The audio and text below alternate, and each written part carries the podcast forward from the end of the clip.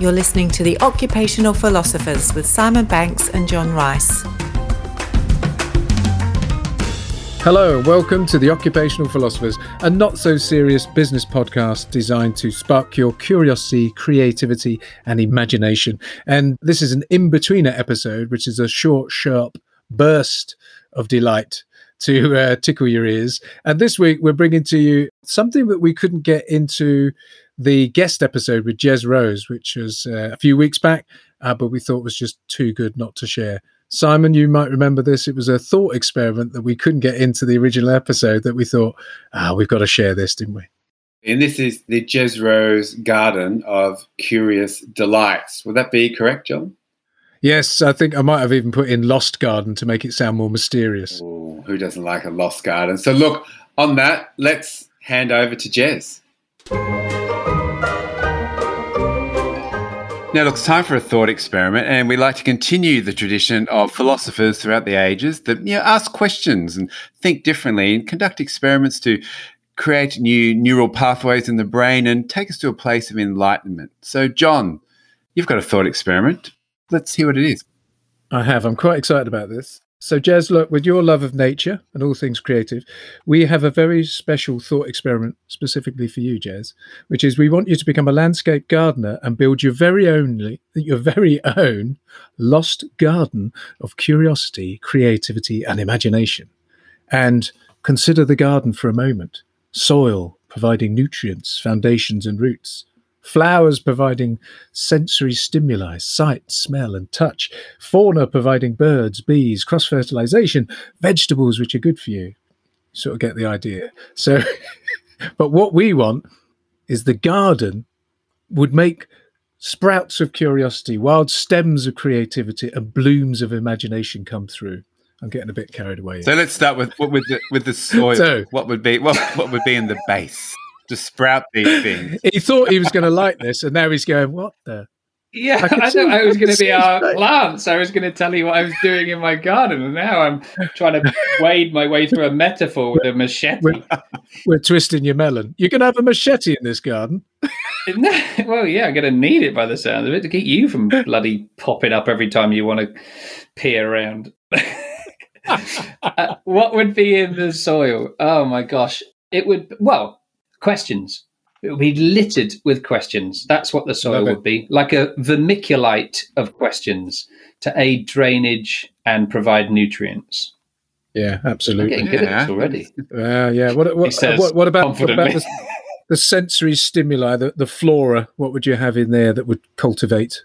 Oh, uh, the, I would the... have groups of people from every single culture in the world nice. in cultural dress so that you are drawn to colors and shape and things that you've never seen before and that you've been naturally curious about.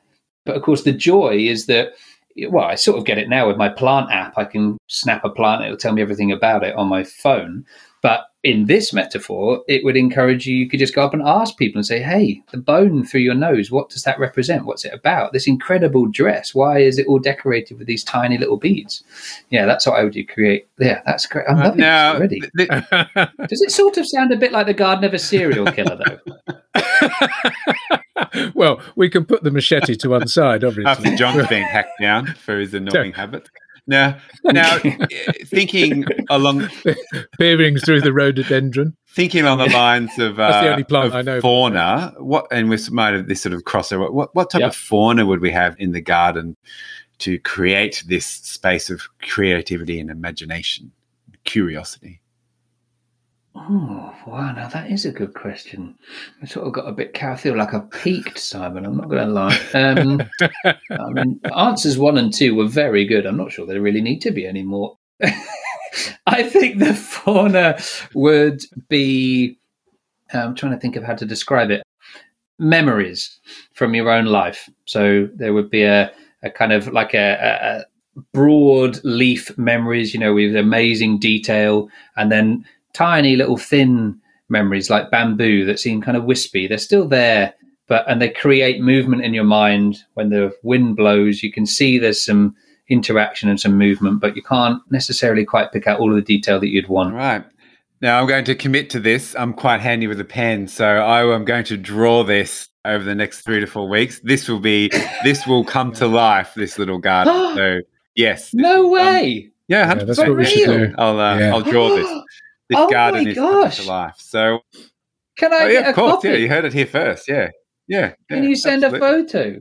Oh, this will. It's- oh my gosh! I See- honestly, guys, you've made my day. This will sit. I'm going to print it out Yeah, yeah, with your permission, and it will sit in my office. I'm going to frame it.